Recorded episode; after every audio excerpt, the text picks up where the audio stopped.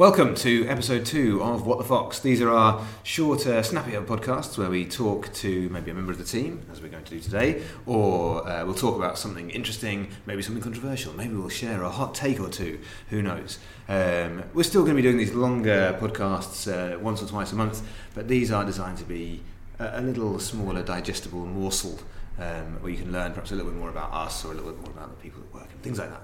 So, what we're here to do today is to meet Nikki.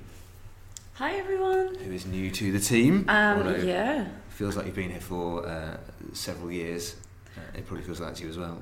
Um, in a good way. It's In been good- yeah. three weeks, but yeah, it feels like we've we've got through quite a fair bit. I've had I've had a good introduction. Mm-hmm.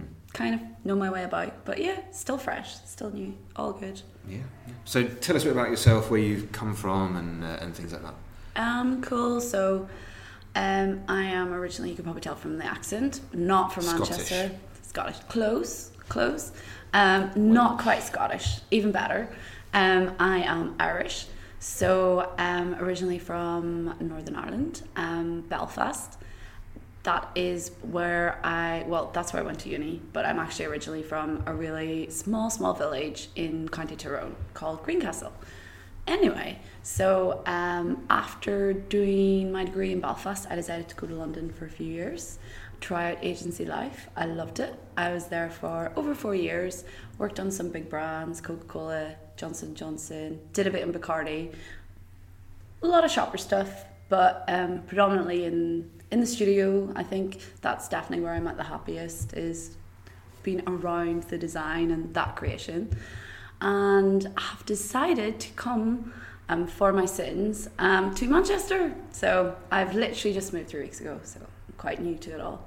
Getting used to the the weather. It's pretty. I mean, it's actually pretty nice today. Yeah, You've got a blue sky, and you can see some like definition in the clouds. Usually, it's just sort of white, but it has pretty much rained since you started here, hasn't it? I think. this is definitely the exception to the rule. So it's been very rainy. Um, today's much brighter, but yeah. Yeah. So it's going to be. I mean, I think here on out, we're it's plain sailing now till summer. It's just going to be nice. Well, I, I, I wouldn't hold my breath for that, but Okay, well, that's yeah. We'll, we'll see. It probably will rain again tomorrow, I would imagine. Cool. So, what sort of thing um, are you going to be doing here at Cunning Plan?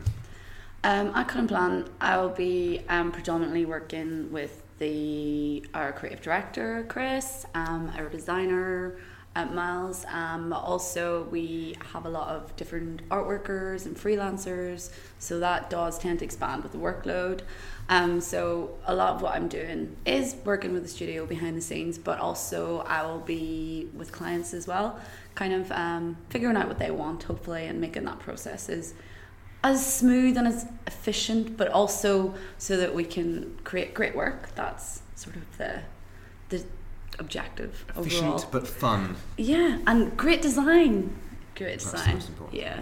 Cool. Yeah. No, you're absolutely keeping everybody in line already. uh, got uh, yeah. Got people. Uh, Got a bit of a Doing what they're supposed to be already. doing. Who knows? uh, as the gatekeeper for the design department, which is definitely a good, I think, a good thing for sure. Um, so we thought, you know, as we did uh, last week, it's fun to kind of talk about a campaign or something like that, rather than focus on what you do in your spare time for your hobbies and things like that. Let's, you know, a marketing campaign that you've enjoyed or that's resonated with you. So tell us a bit about um, one of those. Um, I think, well, at the moment, sort of what stood out most recently is a campaign by um, makeup brand Sleek, and the campaign's called um, My Face, My Rules.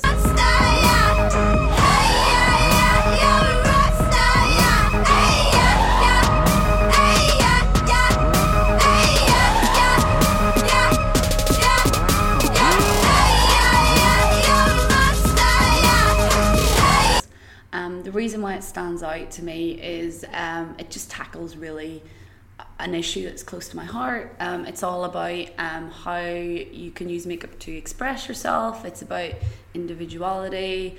Um, the campaign showcases different ethnicities, different genders, different sexualities. So it's all about breaking the social constructs. constructs.